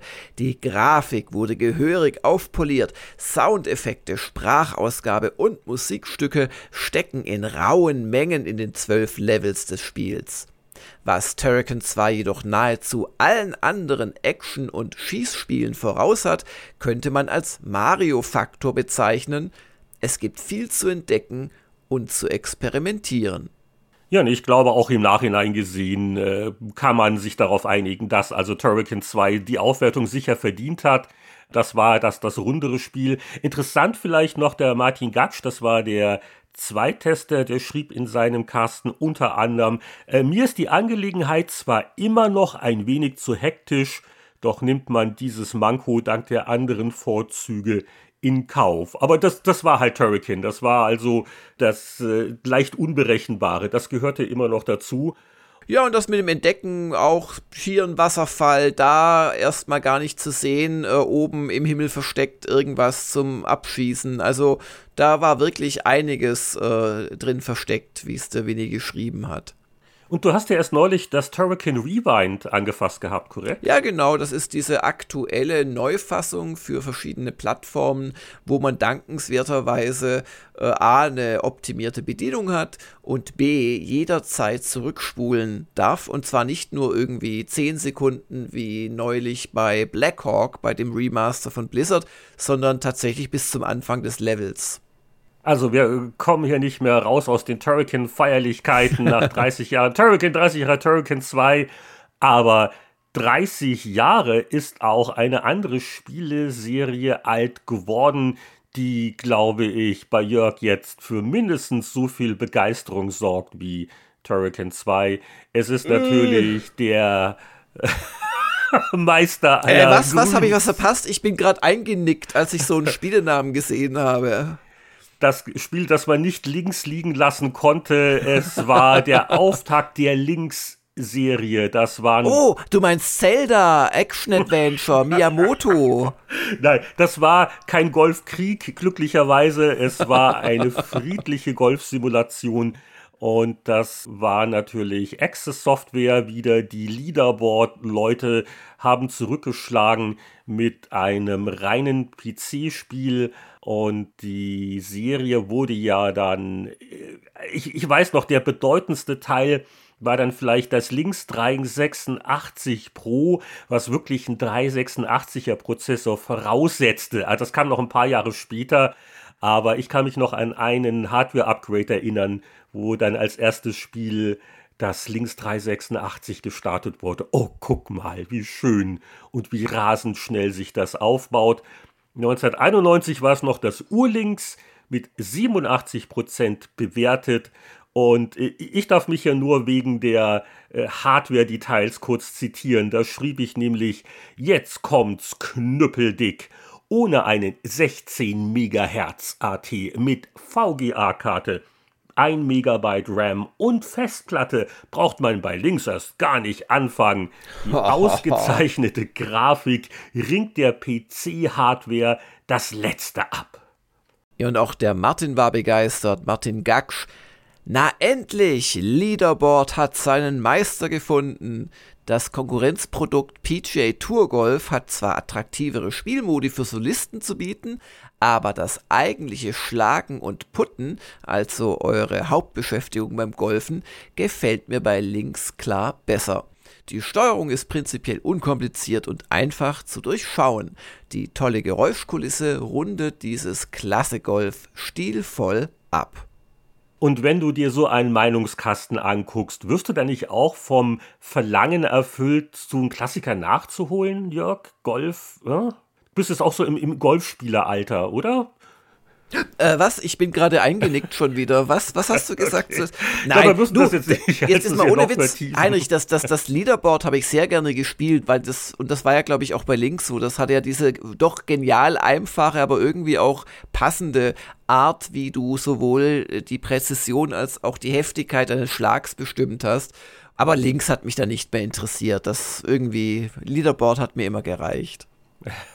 okay, aber wir haben auch noch in anderen Genres Bemerkenswertes hier zu erblättern. Zum Beispiel bei den Flugsimulationen. Da ging es um den roten Baron aus dem Hause Dynamics. Ja, und das hat der Michael Henks getestet. Es geht natürlich um Red Baron, eine Flugsimulation, die sowohl wirklich eine Simulation war, als auch äh, ja es geschafft hat, eine ja Story ist zu viel gesagt, aber so eine Kampagne äh, den Spieler erleben zu lassen. Und der Michael war mit 85% im oberen Wertungsbereich und schrieb entsprechend euphorisch. Fliegerisch bietet Red Baron hochwertige Simulationskost, an der es nichts zu meckern gibt. Jedes Flugzeug hat seine Eigenheiten und fliegt sich flüssig, einen schnellen AT vorausgesetzt. Grafisch präsentiert sich Red Baron von seiner Zuckerseite. Jedes Flugzeug sieht nicht nur anders aus, inklusive Cockpit, sondern es wurden sogar unterschiedliche Lichtverhältnisse berücksichtigt. So ist Red Baron trotz der fragwürdigen kriegerischen Handlung eine tadellose Simulation, die vor allem durch die technische Ausführung und gute Spielbarkeit brilliert. Mir persönlich geht nur ein Zwei-Spieler-Modus ab. Ich erinnere mich noch, das war durchaus eine Simulation, die nicht nur die Simulationsfans gespielt haben, weil es halt sehr hübsch war. Äh, Dynamics äh, war da wirklich so äh, vorne an der Grafikfront zu der Zeit. Und man hat erkannt die Freuden von altmodischen Kriegsgeräten, ne? weil man flog halt nicht so schnell. Das war für die Spielbarkeit positiv. Aber ich muss ja mal hier kurz die Genre-Diskriminierung beanstanden. Der Hanks kriegt hier für seine Flugsimulation eine Doppelseite, wo er den einzigen Meinungskasten schreibt. Das ist ungewöhnlich. Also gerade, also bei zwei Seiten normalerweise waren es zwei Meinungen. Äh, dafür ist aber sein Meinungskasten auch doppelt so lang. Also die Analyse ist sehr ausführlich. Da merkt man natürlich auch, wo sind die Genre-Experten und wer hat auch Zeit, sich da eingehend damit zu beschäftigen, während das mit zwei Prozentpunkten höher bewertete Links ein absoluter Sportmeilenstein. Da mussten sich der Gapsch und der Lehnhardt mit zwei Screenshots auf einer Seite drängen. Das äh, würde ich nochmal äh, in Frage stellen, die Richtigkeit dieser Entscheidung. Dann kommen wir noch zu einem sehr schönen Test, zu dem ich auch persönliche Erinnerungen habe. Also nicht zum Test, außer dass ich ihn wohl gelesen habe damals, sondern zum Spiel. Warlords. 76% für PC, jetzt keine absolute Killerwertung. Ah, und äh, ja, ja, vielleicht ja, kann ich. Das hat man gerne gespielt. Ich kann mich da auch noch gut dran erinnern. Ich glaube, ich habe das mal irgendwann ein bisschen später als Freier für DOS International, habe ich auch mal drüber geschrieben, wo ich die Screenshots sehe. Das, das hat richtig Spaß gemacht. Ja, das ist vielleicht ein bisschen zu schlecht weggekommen, andererseits auch wieder nicht. Also, es ist ein schwierig zu bewertendes Spiel. Was ist es denn? Es, was, was ist es denn? Es ist ein ähm, Strategiespiel, rundenmäßig ablaufend, wo sich acht Fraktionen bekämpfen auf der immer selben Landkarte. Und das ist alles so ein bisschen Herr der Ringe-artig, aber auch schon eigen und es spielt sich sehr flüssig am Anfang, bis man sehr viele Städte eingenommen hat. Dann wird es doch arg zäh, weil die dann immer wieder nachproduzieren.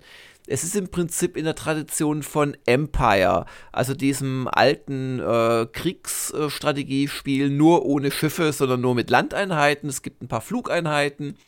Und das Interessante daran war, dass es auf der einen Seite sehr simpel eben war auf der anderen Seite äh, hat es doch äh, nette Feinheiten, äh, weil die äh, acht Fraktionen, die haben sich im Wesentlichen eigentlich nur durch ihre Farbe unterschieden und hatten teilweise so eine Einheit oder so, die sie speziell hatten aber die Städte, die sie hatten und wo sie sich als erstes hin ausbauen konnten, die haben relativ viel beeinflusst, weil es gab teilweise dann halt eine Stadt, wo du eine bestimmte Kampfeinheit besonders schnell ausgebaut hast oder, oder rekrutieren konntest oder was weiß ich, die, die Giants konnten halt ihre äh, namensgebende Einheit besonders einfach produzieren. Und das hat dem Ganzen in Verbindung mit diesem Städte erobern oder auch in Schreinen vorbeischauen, um einen Buff zu kriegen für die Armee. Das hat quasi den Reiz ausgemacht. Und du bist dann halt äh, rumgezogen und hast so einfache Würfelkämpfe gegen andere Armeen geführt. Aber mich hat das wirklich wochenlang begeistert. Und ja, das, das hatte diesen, diesen Suchtfaktor, so aller Ziftern oder Master of Magic, wenn man so will, kam aber schon vorher raus. Und der Michael Hengst erwähnt auch die Einsteigerfreundlichkeit. Man ist leicht reingekommen. Es war nicht überkomplex, es war leicht zu bedienen. Es hatte ja. diese hochauflösende oder diese so eine komische Auflösung war. Da 640 mal 3, 200, ja, ja. keine Ahnung. Und es war auch der Beginn einer ganzen Serie Äh, Warlords 2, drei Jahre später, war dann deutlich verbessert. Übrigens erschienen ist es bei SSG, Strategic Studies Group. Das war eine australische Firma, die eigentlich mehr so Hardcore Cosims gemacht hat. So äh, War in Russia und solche Schwergewichte aber die halt hier ein optisch auch durchaus ansprechendes, buntes Spiel gepublished hat. Äh, es war nicht von ihnen selbst, sondern von Steve Faulkner. Ich muss allerdings auch sagen, nach Warlords 2, das war in jeder Beziehung verbessert, hat die Serie dann nachgelassen. Die ging dann zwar bis zu Warlords 4, es gab auch einen Echtzeitableger, aber die konnten im Prinzip nie die Problematik lösen, wie sie ihre Simplizität äh, quasi erhalten konnten und ihr sehr primitives, auf reines Würfeln basierendes Kampfsystem, wo auch üble Sachen passieren konnten, wenn du Pech hattest und trotzdem die Serie quasi weiterentwickeln. Das war so das Problem, in die die reingeraten sind. Aber Warlords 1 und dann auch noch 2, ganz großartige Spiele, obwohl es immer dieselbe Startaufstellung gab, aber du konntest halt zwischen diesen acht Parteien wählen und damals, man hatte ja nichts. Das war ja, es war ja noch alles relativ früh. Also ich habe das geliebt und ich hätte dem persönlich damals eher eine Mitte bis hohe 80 gegeben übrigens. Ja, ich glaube, also zumindest ein knapper 80er wäre, glaube ich, okay gewesen, weil ich habe da auch noch Erinnerungen dran, wie ich das rein aus Freude gespielt habe. Äh, die Powerplay wertete damals etwas vorsichtig mit 76 Prozent. Und der Haupttester, der Volker Weitz, schrieb, so schön kann das Ritterleben sein.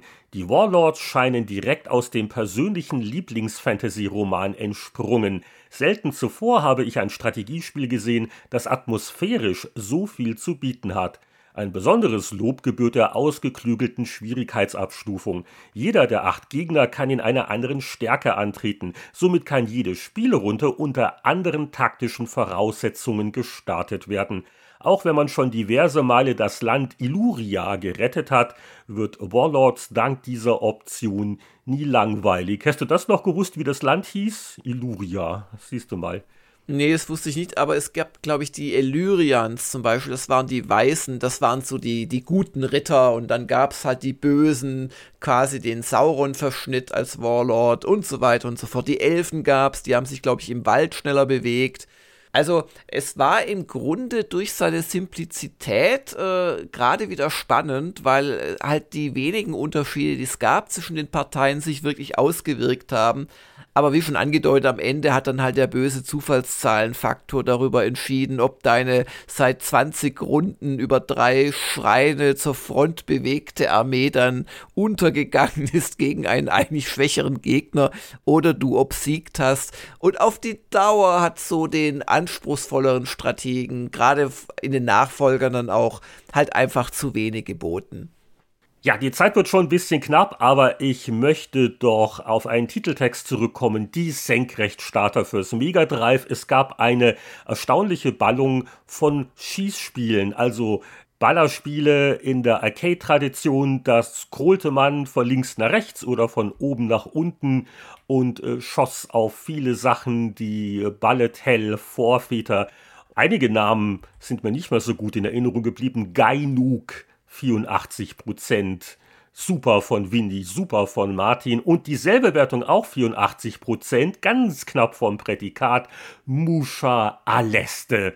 Und da äh, kommen wir jetzt nicht drum rum, äh, vielleicht mal kurz aus dem sehr enthusiastischen Meinungskasten von Martin zu zitieren, die man die Freude über dieses Spiel richtig anmerkt. Musha Aleste sprengt die Grenzen herkömmlicher Ballerspiele. Es ist die grafisch und akustisch spektakulärste Action-Orgie, die ich je gespielt habe. Zugegeben, Musha Aleste tendiert etwas zur Hektik und manchmal tut man sich bei dem Sprite-Chaos auf dem Bildschirm etwas schwer. Das alles beeinträchtigt aber nicht das unbeschreibliche Gefühl, wenn man sich durch grafisch und technisch brillant in Szene gesetzte Alien-Horden ballert. Wow, jetzt bin ich aber hier voller Adrenalin. Ja, dann kommen wir langsam zum Ende des Heftes und sind du. Na, halt, halt, was ist das denn? Ultima für Gameboy. Ja. Nur die Wertung scheint irgendwie falsch zu sein. Das kann doch nicht sein. 54 Prozent, was ist da denn passiert? Ja, das war wohl kein richtiges Ultima. Ich hatte das auch nicht mehr im Gedächtnis, aber da gab es wohl einen Deal. Ein japanischer Anbieter hat wohl mal kurz bei Origin angerufen und meinte, hey, gib uns diesen Namen, wir machen da ein Gameboy-Spiel dazu. Also es ist keine Umsetzung eines klassischen Ultima-Rollenspiels. Nicht, dass du denkst, dein Leben war sinnlos all die Jahrzehnte, weil du das nicht auf dem Gameboy hattest. Äh, der Michael Hengst hat das vorgestellt, ist so ein Viertelseitentest, die Wertung, wie gesagt, niedrig. Und das war wohl so eine Art Action-Adventure-Puzzle-Mischmasch, der verultimatisiert wurde. Was schrieb er denn? Er konnte es auch kaum glauben. Ultima für den Game Boy. Und tatsächlich, extra für Nintendos Taschenkonsole hat Ultima-Schöpfer Richard Garrett sein Okay für ein spezielles Szenario der berühmten RPG-Serie gegeben. Leider hat die Mini-Fassung nur noch wenig mit den Originalen zu tun. Das Game Boy Ultima entpuppt sich als ein eher mittelmäßiges Action-Adventure. Und wie gesagt, 54 Prozent hat er dafür gegeben nur. Ja, und er weist auch darauf hin, dass wir damals eigentlich eine Final Fantasy Legend, also so hieß das, äh, gespielt haben, äh, als, als richtiges Rollenspiel auf dem Game Boy. Das stimmt, das hatte ich auch. Aber Ultima müssen wir jetzt nicht auf Ebay, glaube ich, äh, Höchstpreise noch nee. bieten, um das für die Sammlung zu kriegen. Ja, wobei die späteren Ultimas wurden ja dann äh, für, für richtige Konsolen äh, gerne umgesetzt und auch äh, gut gekauft in Japan. Also es lag jetzt nicht am japanischen Studio, es lag, glaube ich, eher an dieser speziellen Konstellation mit Game Boy. Wir hatten ja auch vor ein paar Monaten, glaube ich, auch Ultima 4 Master System schon gewürdigt, was eine sehr gute Umsetzung war. Aber ja, das, das war so ein bisschen eine Mogelpackung nach dem Motto, wir haben da mal was, wir nennen es Ultima. Äh, hoffentlich merkt es keiner. Hoffentlich merkt keiner, dass wir die Zeit so langsam ausgenutzt haben, die uns für diesen Podcast geschenkt wurde.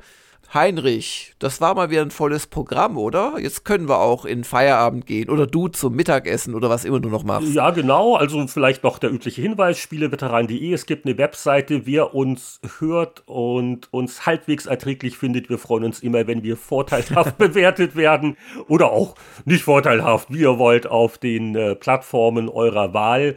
Und äh, ja, also wie am Anfang versprochen, hier noch bei Radio Happy Power das Wetter mit Jörg. Ja, das Wetter ist heute Mittag sehr warm gewesen im Münchner Osten. Es war wirklich T-Shirt-Wetter und es war fast noch im T-Shirt zu warm.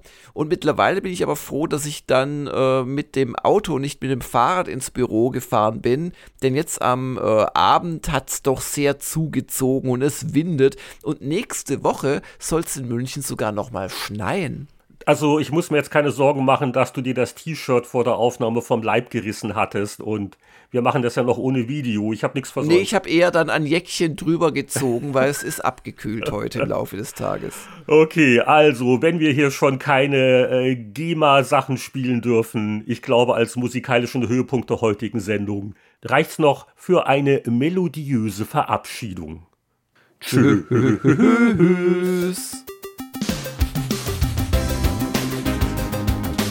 Das war der 210. Spieleveteranen-Podcast. Wir bedanken uns für eure Aufmerksamkeit und freuen uns, euch in zwei Wochen wieder zu hören. Es sei denn, ihr seid so leichtsinnig und unterstützt uns auf Patreon mit 5 Dollar im Monat oder mehr. Denn dann gibt es ja Spieleveteranen wöchentlich und das bedeutet bei der nächsten Folge wahrscheinlich ein altes Spiel.